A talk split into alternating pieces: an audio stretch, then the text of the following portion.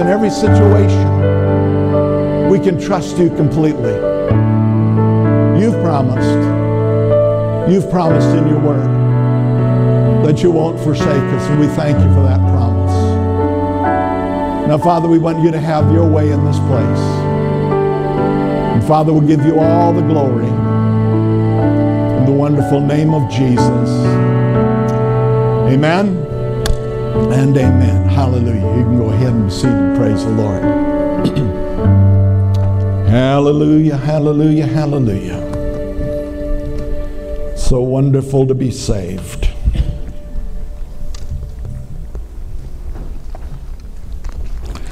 Glory to God.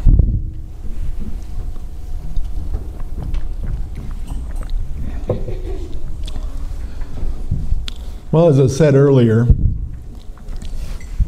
when to talk with you about freedom from mammon, mammon, you know, the Bible talks about it, and oftentimes it's just referred to as money, but it's a, it's a system.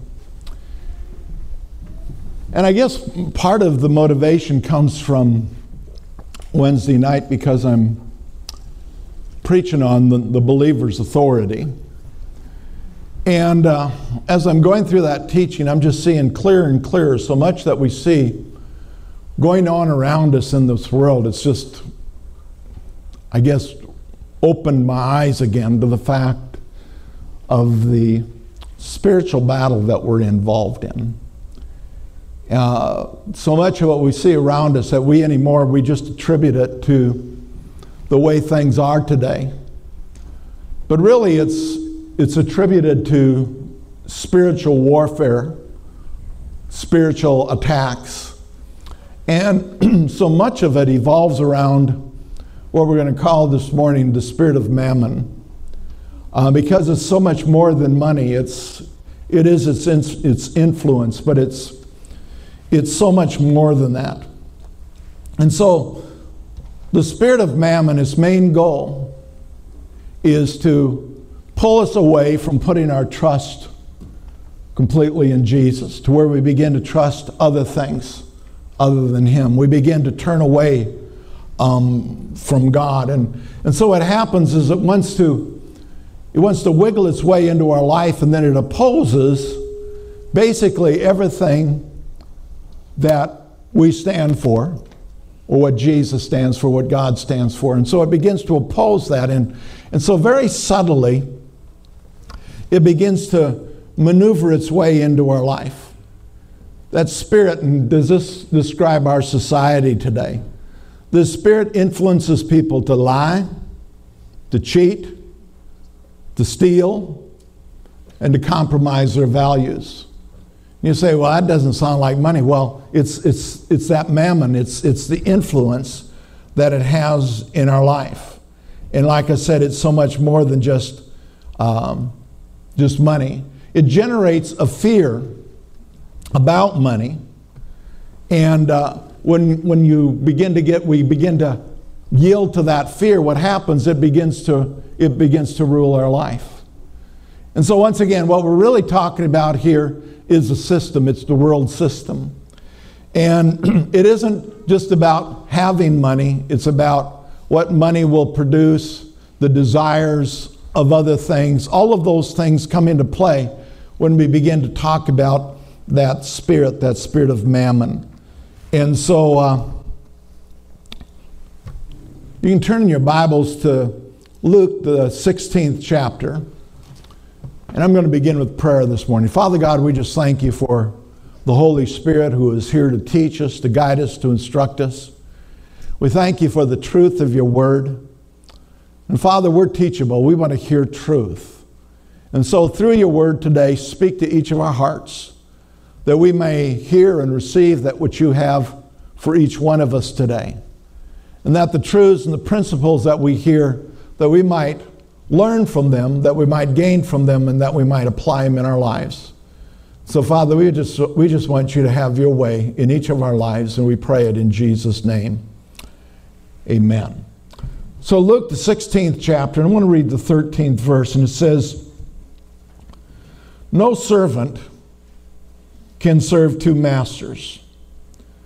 For either he will hate the one and love the other, or else he will be loyal to the one and despise the other. You, not, you cannot serve God and mammon. You know, and so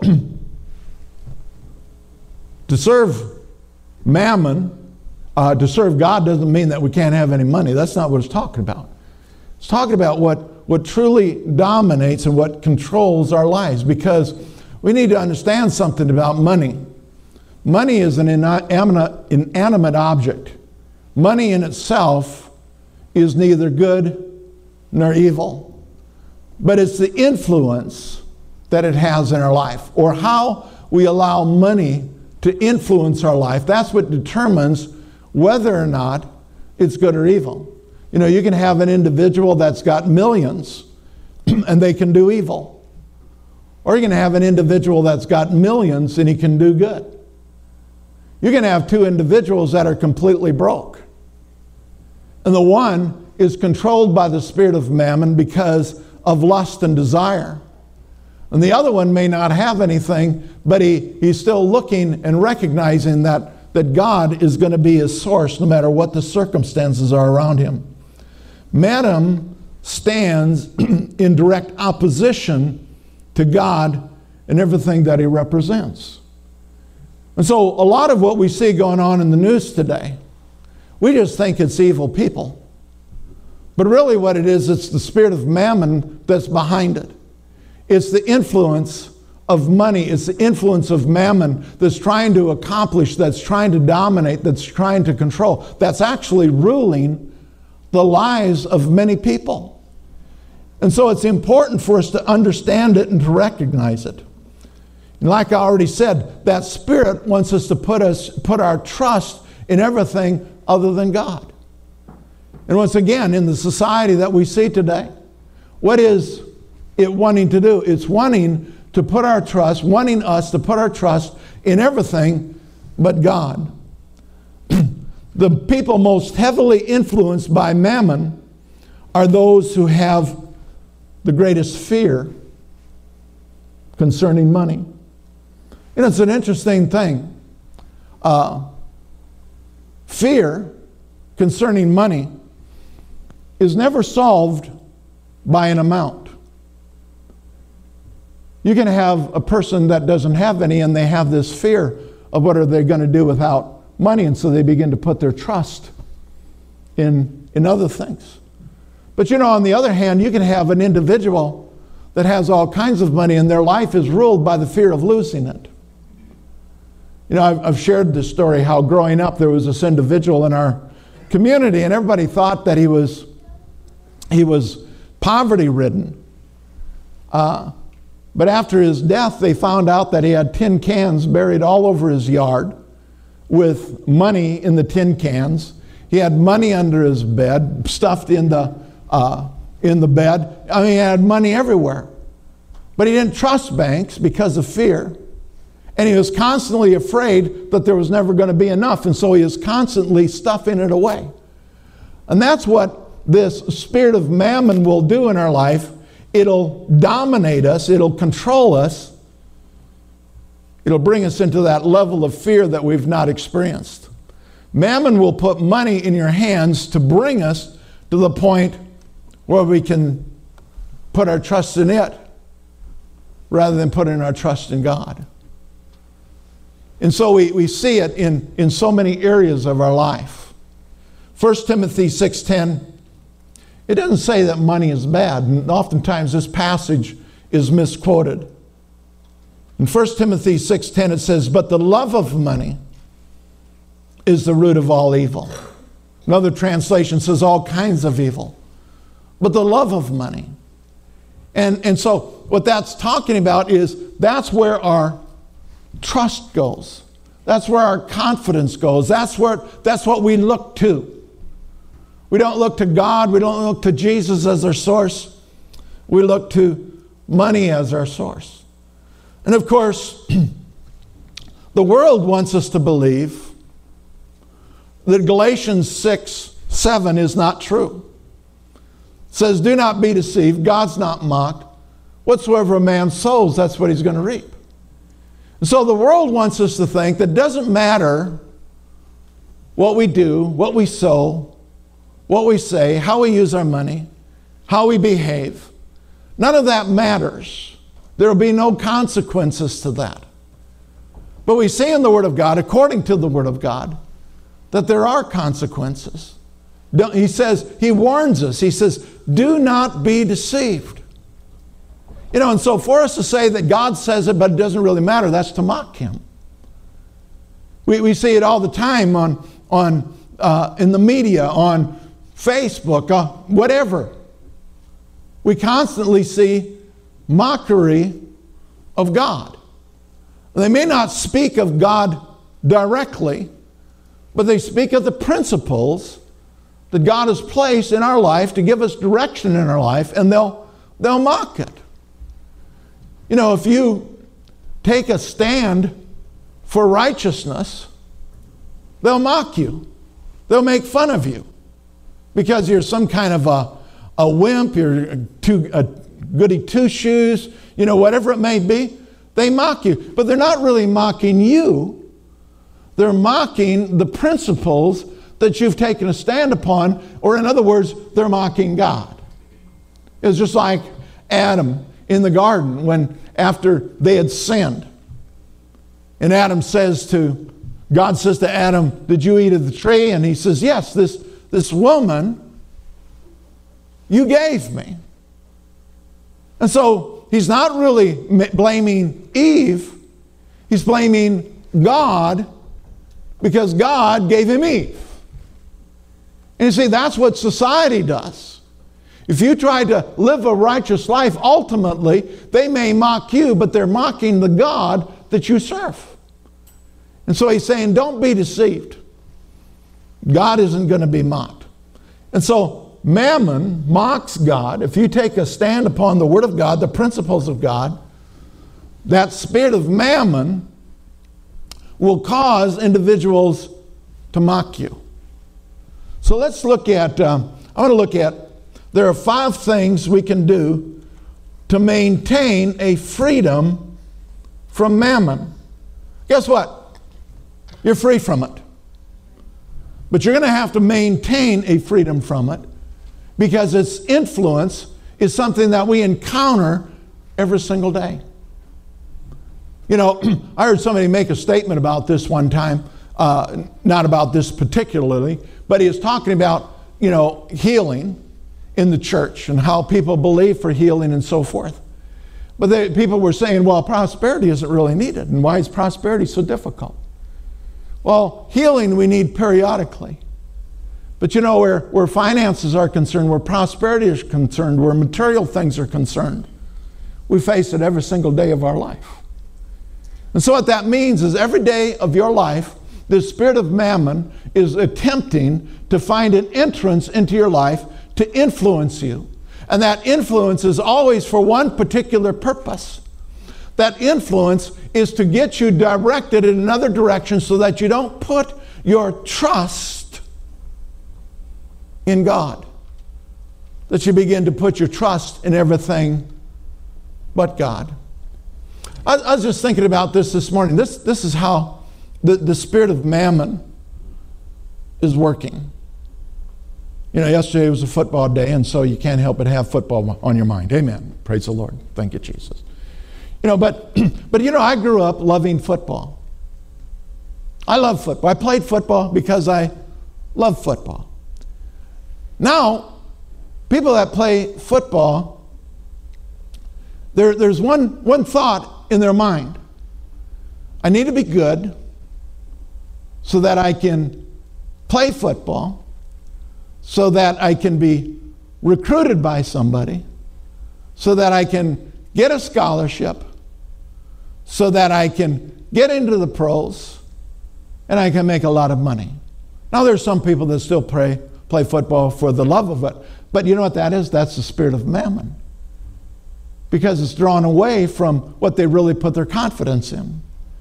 You know, go to Minneapolis, you go to Kansas City, you go any direction from here, and uh, a town that has a, a, a, pro football, you don't even have to go to the pro football uh, towns, they have a major university. And you, you find this uh, fantastic stadium. Well, we have that fantastic stadium so that we can get together on Saturday and Sunday and we can watch a football game. No, you have that fantastic stadium so that they can squeeze every person in there they possibly can and charge them a hundred bucks for a ticket so they make a whole lot of money. That's known as the spirit of mammon. If you want to see football played in its purest form, you go out here on Friday night and you watch a bunch of kids that are sacrificing their time so that they can play football, something that they love. Now, even then, you find kids that no longer play it for the love of the game, but they're looking beyond that. Now, what brings this up? What brings this up is this. because we were driving last night, I had the ball games on on the radio, and uh, before the Iowa State game started, uh, we had it on satellite radio, and so the satellite stations they they they celebrate other stations that are on the satellite. And so there is a new, get this, all you football fans, there is a new satellite stadium, or a stat, satellite pro, program channel that's going to be starting here real shortly, and it's the Las Vegas Sports Channel. And some of our most fabulous commentators are going to be on that channel so that they can bring together professional sports and college sports and the betting game on one channel. You won't have to change channels. You can get it all on one channel. What is that? That is the spirit of mammon. Is perverting something I love. And we see it throughout our society. And so it's very subtle how it comes in. But it's trying to influence your life. It's trying to convince you God may not be able to supply your need. But if you vote or if you bet on this particular team, you get your windfall and you'll make it big. Well, you probably will one time so that you're hooked. That's the spirit of mammon. So here are five things we can do to maintain our freedom of mammon because you're free. Everybody say, I'm free. I'm free. You're free from that spirit. It has no right to you. So, number one, trust in God and acknowledge Him in everything. So, if you've got your Bible, turn to the book of Proverbs, the third proverb. And we're going to be um, jumping around a little bit. So even if we go to another um, scripture, keep your little stringy thing, a ribbon thing, or your finger in Proverbs, the third chapter. But in Proverbs 3 5, it says this Trust in the Lord. Who are we going to trust in? Trust in the Lord with all things. Lean not unto your own understanding. What does the enemy want us to do? He wants us to lean on our own understanding. He wants us to begin to trust ourselves or to trust something else that's out there. Trust in the Lord with all your heart and lean not on your own understanding. In all your ways, acknowledge Him, and He shall direct your path. Acknowledge Him.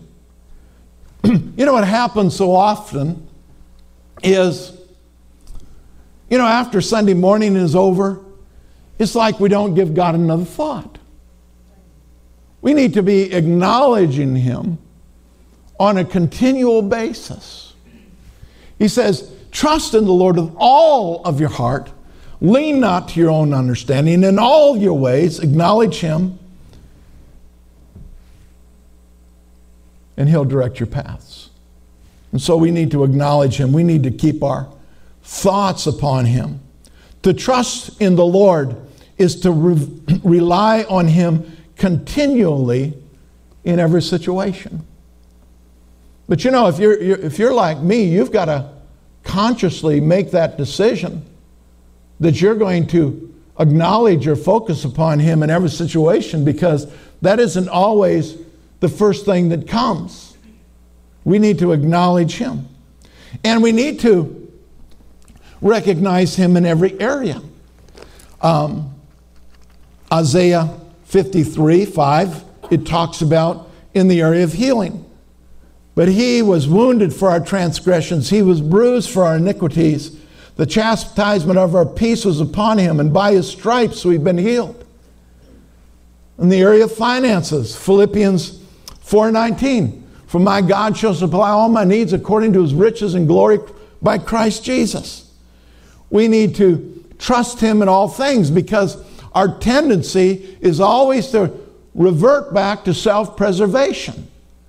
To trust in ourselves, to trust in what we do, to trust in the things around us trust in our own understanding. And he says that that's not where we're supposed to lean, that's not where we're supposed to trust. We're to put our trust in him. Listen to what it says in Psalms or Isaiah 26 3. You will keep him in perfect peace whose mind is stayed on you because he trusts in you. Now, the pro, pro, prerequisite of having that peace is that we trust in Him. And how do we trust in Him if we don't think about Him, if we don't, as we looked earlier, if we don't acknowledge Him?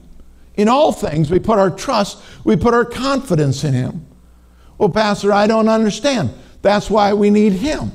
We put our trust in Him. Number two, do not be wise in your own eyes. Now there's a struggle. Psalm uh, back in Proverbs 3 again, verse 7. Do not be wise in your own eyes.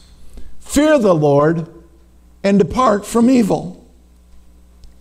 It will be health to your flesh and strength to your bones. Do not be wise in your own eyes. And so, you know, talking about being wise in our own eyes, that's talking about our, our own appearance, our own abilities. And this is where the fear of God is the ability, or excuse me, the attitude of respect. You know, when the, when the Bible talks about the fear of God, the New Testament in particular, even in the Old Testament, it's talking about not a terror, it's talking about an awe of God. We need to be in awe of God. We need to respect God. We need to recognize God is God. You know, uh, I was reading through the my proverb a couple of days ago, and uh, in the proverbs it was it, it and this is this is Schroeder's paraphrase because I can't remember it word for word, but it's it's talking about the individual that takes a piece of wood, and from that piece of wood, he takes and he forms a figure. And he takes that figure and he puts it on a stand, and then he bows down and he worships that figure, and it, he calls it his God. And he puts his trust and he puts his confidence in this God that he formed out of this piece of wood. But then he takes the rest of the wood and he throws it in the fire and he burns it to keep him warm. Now, lean not on your own understanding. But that doesn't make a whole lot of sense. That this chunk of wood, which on one end is only good for burning to heat me to heat the house, but the other end is going to be my God that I'm going to bow down and I'm going to worship to, that's going to supply and meet every one of my needs. That's ridiculous. But see, that's what the spirit of mammon wants us to do. It wants us to bow to our God, a God, whether that be our job, whether that be this, that, or the other thing. And we begin to put our trust in that rather than putting our trust in God. Now, don't misunderstand what I'm saying. I'm not saying, well, well I'm not going to I'm not going to serve that job anymore. I'm going to, I'm just going to quit. I'm going to stay home and God's going to supply all my needs. That's not what I'm talking about. The Bible says a man that doesn't work is, should not eat. But your job isn't your source. God is your source. That job may be a means by which He supplies your need. But ultimately, God is the one that we look to, that we put our trust in. Proverbs 1 7 says, The fear of the Lord is the beginning of knowledge. But fools desire wisdom and instruction. And so they, they desire wisdom and instruction apart from God. You know, the thing that I've found is when we can begin to draw our wisdom from God, the fear of God is the beginning of knowledge. Until we have an awe of God, we don't really know anything because we won't be able to apply it properly in life. Just, just think of the, the wisdom that God has given us.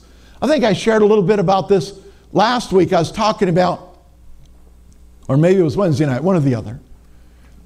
And, uh, but I was talking about how I was watching TBN and they were given an update and they'd just opened a, a new studio in the Baltic states. And, uh, and then they went a little further and they, they did a, uh, a redo of uh, the facility that they have in Israel and in, in, in Jerusalem. And they were going through all this and, and they were talking about how, you know, media has been so perverted. You can find such horrible stuff on media, but yet at the same time, here on media, you can get the gospel of Jesus Christ spreading practically throughout the world now that if somebody has a a transmitter or a means by which to get a hold of that signal, they can get the gospel message in almost any part of the world today because of the satellite system and so forth. And so it's, it's wonderful, and I believe that it's wisdom from God. But notice how we can take that same wisdom without the fear of God, and it can be so perverted that it brings death and destruction in the lives of people. The fear of God, the all of God, recognizing who God is. I don't know about you as a kid. You know, my dad believed in the fact that this backside is padded for a particular reason. That was so that when he felt I needed some discipline, he could apply force to that particular part of my anatomy and it would bring about results. See, Jeff knows of which I'm speaking, and I just scared him. but see, there was a fear of my dad's spanking. But you know, when I got to be 14, 15, 16, I no longer feared that. But it had produced within me a respect for my father. And so I no longer had a fear that my dad was going to spank me if I did something wrong. But I had this desire to please my dad. And so I guess you could call it a fear of my father, a respect of my I didn't worship my dad, but I respected him. And you see, when we have a awe of God, when we have a respect for God, even when we're not physically in His presence or sense His presence because He's everywhere. We do the right thing because we don't want to displease Him. That's what the fear that we're talking about here is. And you see, what mammon does is it comes in and it wants to influence us and it wants to tell us that it doesn't really matter. It doesn't really matter. And so we you, you can do whatever you want. That's the spirit of mammon. It puts our trust in the words of somebody else rather than the words of God. Because it tells us that something else is our source other than God. That we don't have to turn to Him, we don't have to rely upon Him. But we do. Let me just read this out of my notes. If we are operating in the fear of God and mammon tries to seduce us, we will respect God too much to allow ourselves to be swayed. That's what the fear of God does in our lives. Number three, honor the Lord with your possessions. Proverbs 3 9, it says, Honor the Lord with your possessions and with the first fruit of your increase. So your barns will be filled with plenty, and your vats will overflow with new wine. My son, do not despise the chastening of the Lord, nor detest his correction. For whom the Lord loves, he corrects, just as a father the son in whom he delights. So I guess my, my father delighted in me. Ah, the truth. But notice what it says. It says that honor the Lord with our possessions. Why? Why, why, why, do we, why do we honor the Lord with our possessions, our tithes and offerings? Because we're demonstrating that we put our trust in Him. And once again, the spirit of mammon would enter in and it would say, it doesn't really matter. But see, then it goes back to Galatians, the sixth chapter again, where it says, Don't be deceived. God's not mocked. Whatever a man sows, that's what he's going to reap. And so, what the world wants to do, what mammon wants us to do, is, into, is to invest our money in our time and our talent and our treasury into everything else. And he says it doesn't really matter because, you know, God can't really do anything for us. You know, God wants to be Lord over every area of our life. One of those areas is our finances. And when we allow Him to be Lord over our finances, we will always um, use it wisely. He will always supply all of our needs. You know, we're not moved by what we see, we're moved by what we know. And what we know is what that my God shall supply all my needs according to his riches and glory through Christ Jesus. And I can honestly say, in our married life, after we've been born again Christians before and after we've been in the ministry, there were times it didn't look like our needs were being met. And so we went back to the Word of God and we stood upon the Word of God and we declared what the Word said and operated according to the Word of God. And you know what? As you can probably tell, I've never missed a meal because we couldn't afford it. Because our God supplies our needs. And so, where do we put our trust? Do we put our trust in self or, or do we put our trust in Him? What Mammon wants us to do is to put all of our trust in society and everything around us and look to it rather than to look to Him. The fourth point is find wisdom. In verse 13, it says, Happy is the man who finds wisdom and the man who gains understanding. Wisdom has already been made available. We must get it ourselves. And so the wisdom is there. Wisdom is different than knowledge. Wisdom shows us how to use the knowledge, how to apply the knowledge, how to gain the understanding so that we, we apply the truths and the principles of God's Word in our life accurately and properly, so that we live according to the knowledge that we have in God.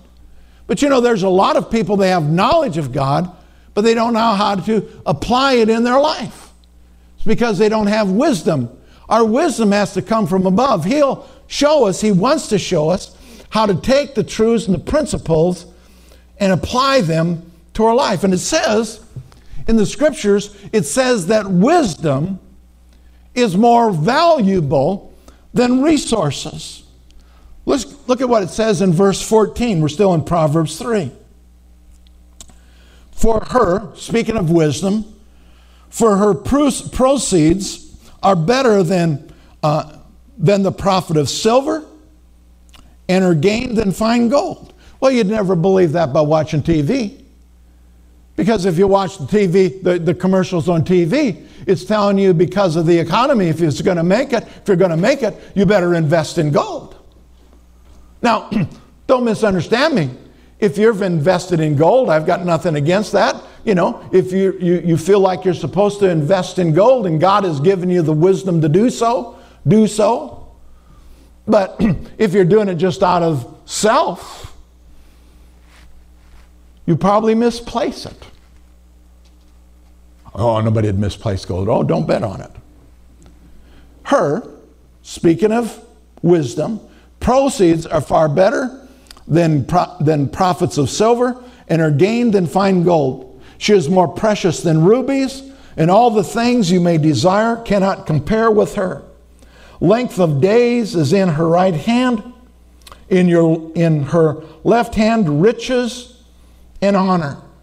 So, this is all talking about wisdom, that if we can find wisdom, and the wisdom has already been provided for each and every one of us. And, you know, it's, it's interesting. You can find people that have all kinds of stuff, but they don't have any peace. Look at the next verse. Her, speaking of wisdom again, her ways are ways of pleasantness, and all her paths are peace. The path of mammon will take you down. There's, there's no peace there. In fact, what it'll do, it'll draw you away from peace.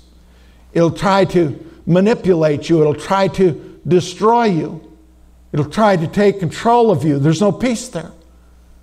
The spirit of mammon will drive you.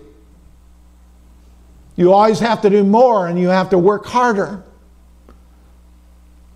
And you don't ever have the opportunity to sit back and enjoy life because you're driven.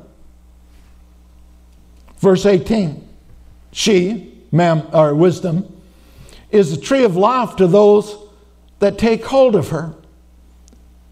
And happy are all who retain her, that take a hold of her and retain her. Don't let it go. The Lord, by wisdom, founded the earth. By understanding, he established the heavens. By his knowledge, the depths were broken up, and the clouds dropped down the dew. It's all because of his wisdom, it's because of what he's done in our lives. Many people do not choose God because mammon seduces them before they could see what God could do. It's a seducer. Mammon tries to get us into uh, dis, get us into discontent so that we will curse our own blessings, but godliness with contentment is great gain. It'll always it'll get us to be in that place where we're never satisfied. We curse what we have. I believe it was last Wednesday night, Mike, Mike and I were talking about, you know, farming a little bit and stuff, and made me think of my growing up days. You know, we grew up on a little farm in southern Minnesota. You know, dad had a 160 acres. That's a gentleman farmer now. You know, but dad had 160 acres, and of course, it wasn't enough to live off of, but he had a milk route and different things. But you know what? I wouldn't have traded growing up on the farm for anything because it was a it was a good life. Thank you for that rousing amen from all you farmers out there. and those of you that grew up on the farm. It was a good life. It was. You know, the things that you learned were, were principles and truths that you were able to apply in your life all of your days. But I can remember back in 1964 when we left the farm. And it was at that time all the farmers were beginning to, to get bigger and bigger, and they began, began to be corporations and so forth. And, and, and uh, the spirit of mammon was coming in. And nobody was, nobody was satisfied. Didn't matter how much, how many acres you had, it didn't matter how many uh, how much livestock you had. It wasn't enough. And so, and, and it wasn't just because somebody wanted to just better themselves. There was a driving force that if I'm going to be successful in this, I've got to do such and such because this is what everybody else is going to be doing. You know, and everybody else, never forget my father in law, Harold.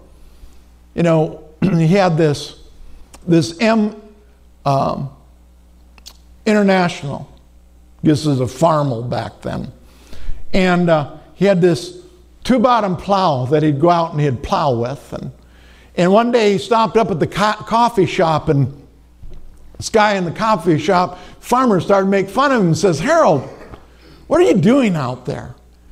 He says, I could come over and, with my six bottom plow and in, in a couple hours, I'd have that whole thing done. And Harold looked at him and says, Yeah, you're probably right. But then, what would I do with the rest of my day? Because he was happy, he was content out on his M Farmall with his two bottom plow, plowing. But see, the spirit of mammon gets in there and we begin to be driven and we, we no longer are allowed to just simply enjoy life. We're driven for more and more and more. And what does it do? It takes away the peace that's been made available to us through Christ Jesus. 1 Timothy 6 6 it says, Now godliness with contentment is great gain godliness, living a godly life, there's contentment in that. And there's great gain. And then the fifth point is be a blessing. Proverbs 3 again, only we're dropping down to verse 27. And it says, Do not withhold good from those to whom it is due, when it is within your power, in the power of your hand, to do so. We're blessed to be a blessing. And what, the, what, the, what, what mammon, mammon wants to do, it wants to keep us from being a blessing. To be blessed basically means to be an instrument through which God flows his favor to reach somebody else.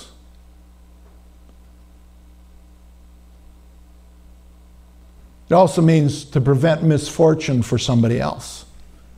And so, the spirit of mammon, there's this driving force. It's interesting, with the spirit of mammon, generally there's two other spirits that operate right alongside it the spirit of poverty and the spirit of pride.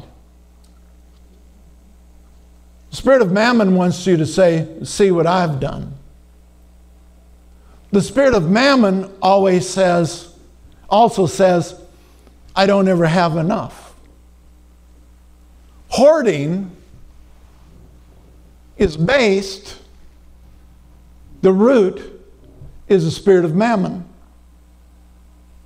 Because the root is, I'm never going to have enough. And so, if you've ever watched these shows on TV where they're they're hoarders and it's, it's just horrible. They have all this stuff and it's, it's turned to junk. But this person can't let loose of anything because if I let loose of it, I'm not going to have enough. And so it's, it's a spirit of fear that's in operation, but it's not the spirit of the awe of God. It's a spirit of fear. It's a terror, terror thing. It's a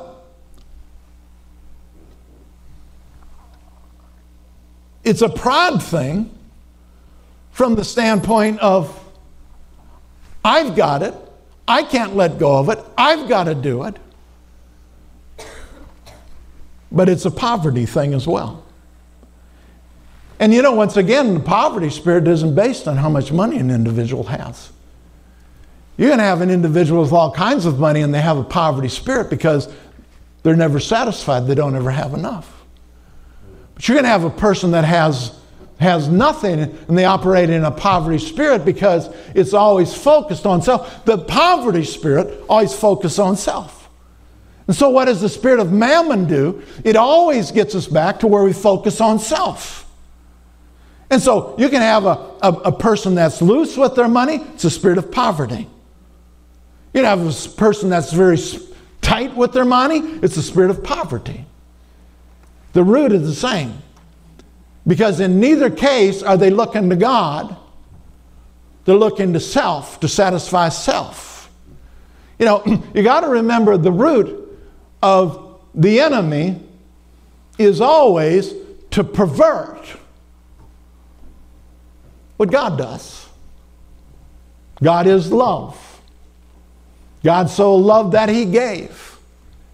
And so, as born again believers, part of our very nature is to love and it's to give. So, the very nature of the enemy, spirit of mammon, is to lust and to keep, to hoard, to think of self and self alone. And so that's why those, those principles that I gave you from Proverbs, the third chapter, are so important. Because we have been set free. Galatians 3 13 and 14 says, I've been redeemed from the curse. Of course, it says there the curse of the law, but it involves everything that's in the curse. For he became a curse for me, for it is written, Cursed is everyone that hangs upon the tree, which is Jesus, so that the blessings of Abraham might come upon the Gentile, that me, and that we might receive the promises of the Spirit through faith. And so you're redeemed from the curse, from the spirit of mammon. You've been set free from it. I've been set free from it. But you know what? We have to maintain it. You know, the Bible says that we're to be able to weep with those that weep and rejoice with those that rejoice. But oftentimes within the church, what we find is we can't weep with those that weep because we feel like they deserve it.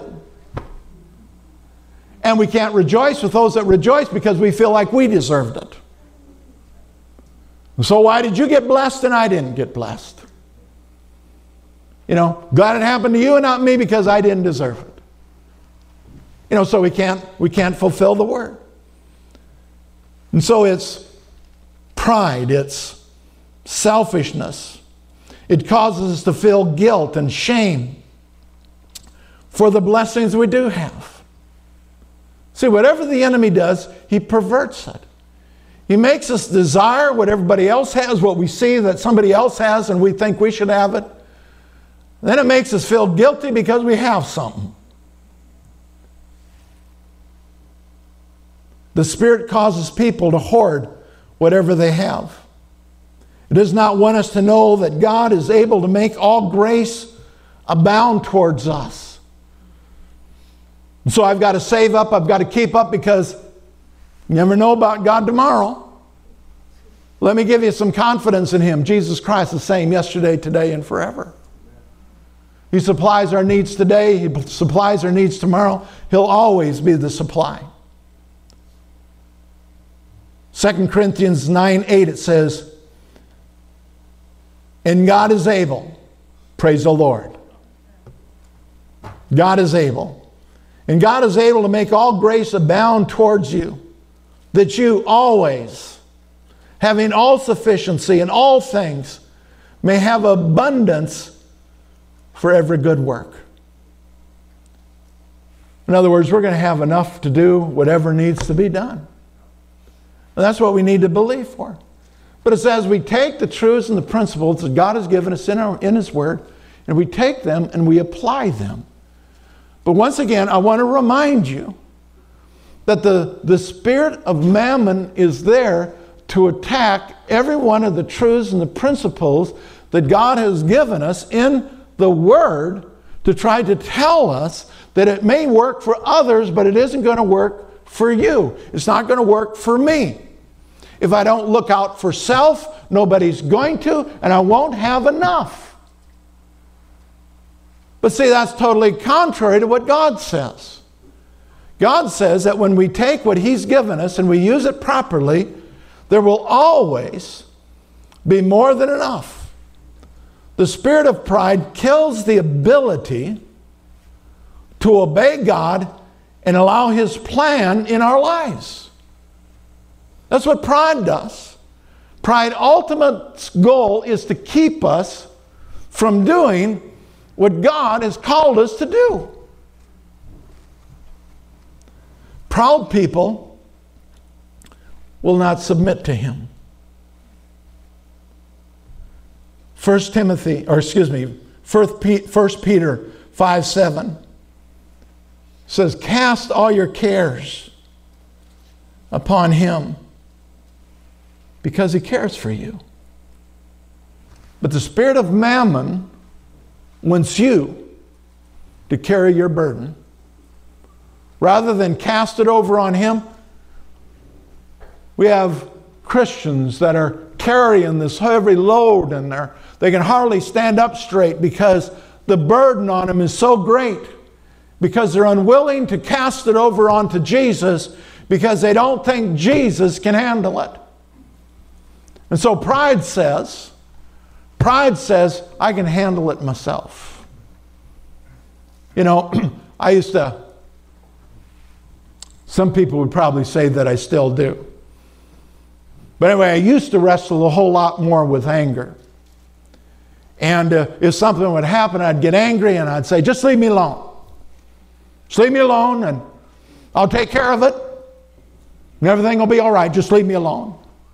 Well, I'd stuff it. You know, we've got a really nice coffee table in our basement that has this really big dent in it from one of those times when I was handling it.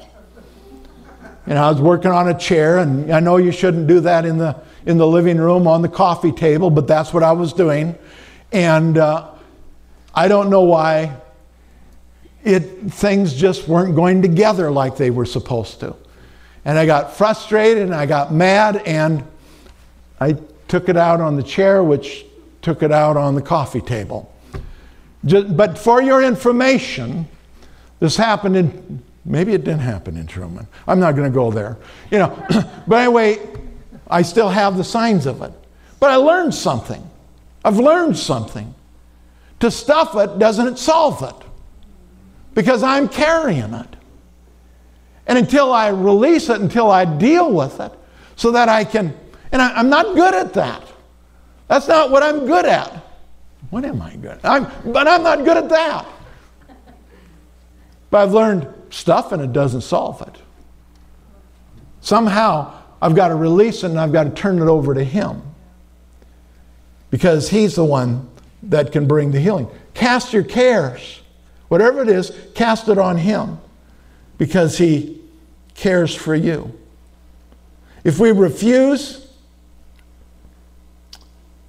and insist on carrying them all ourselves, we will not find the grace to deal with it. That's what I want us to see. The grace is there.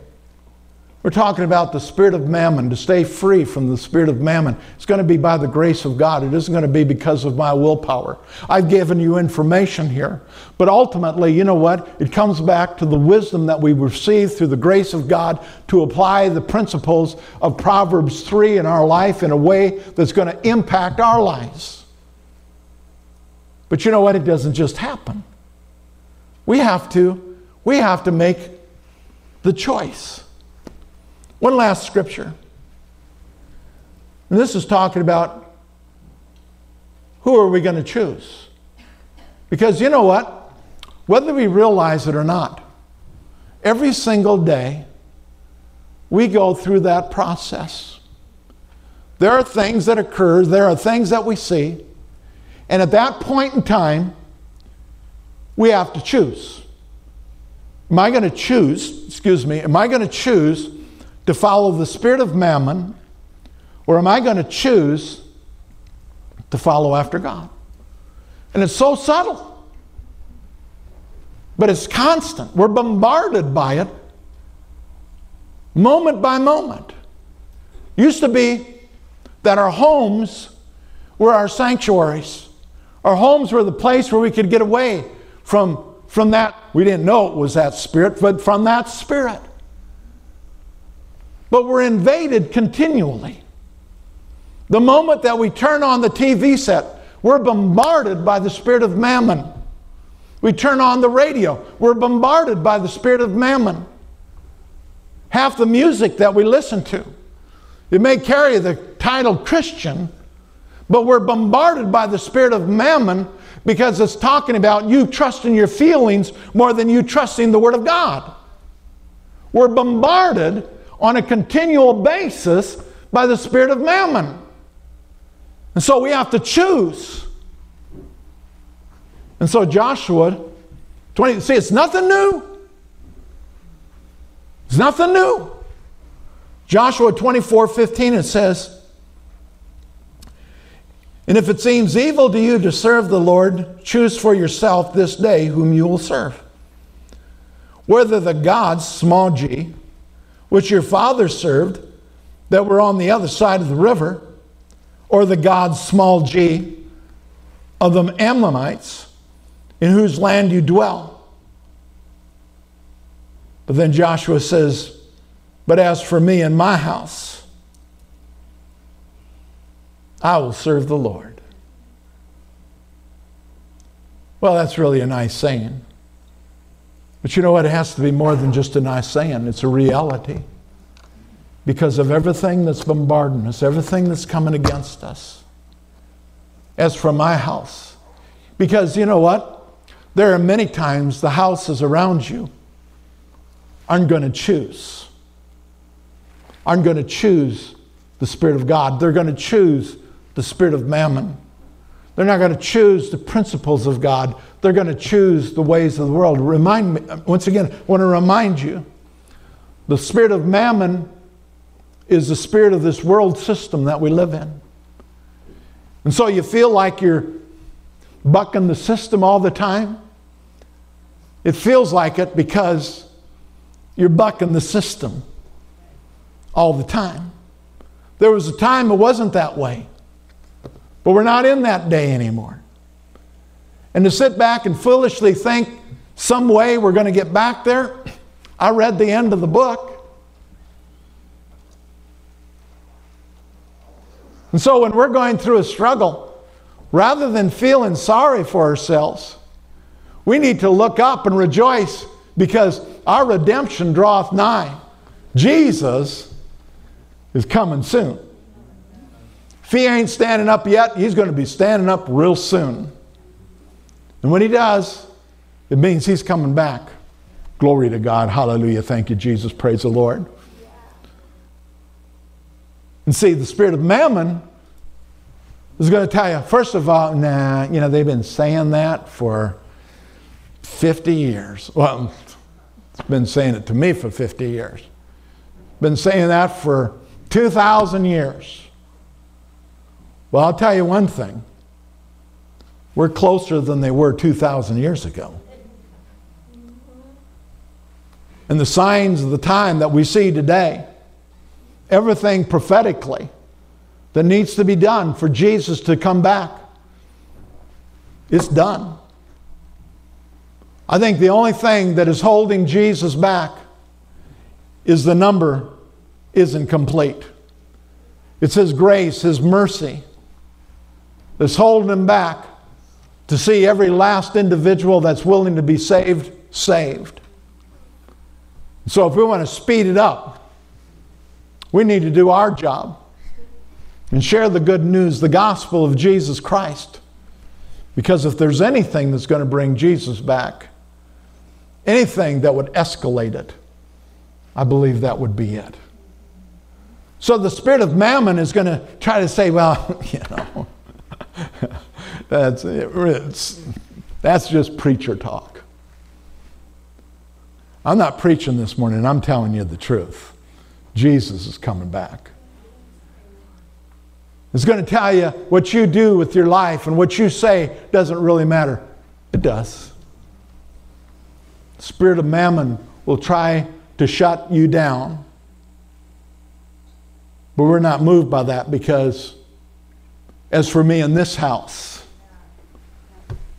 we've chosen. We choose Jesus.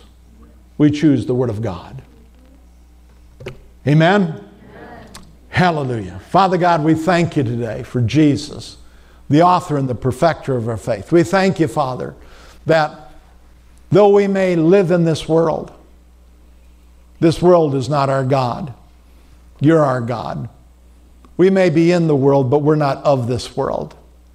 And so, Father, we just pray that you would continue to give us wisdom to apply the knowledge that you've given us through the Word that we might walk in the fullness of what you've made available to each one of us. And Father, that we might be your effective ambassadors in this world that we live. So, Father, for each individual here today, we thank you, Father, that they are blessed, that your word guides them, that by your Spirit they are strengthened and that we might walk in the fullness of what you've made available to us. Through Christ Jesus our Lord, we pray. And so as we go, we go in the name of the Father, the Son, and the Holy Spirit, in the magnificent name of Jesus. Amen. God bless you. Give somebody a hug. Let them know you love them.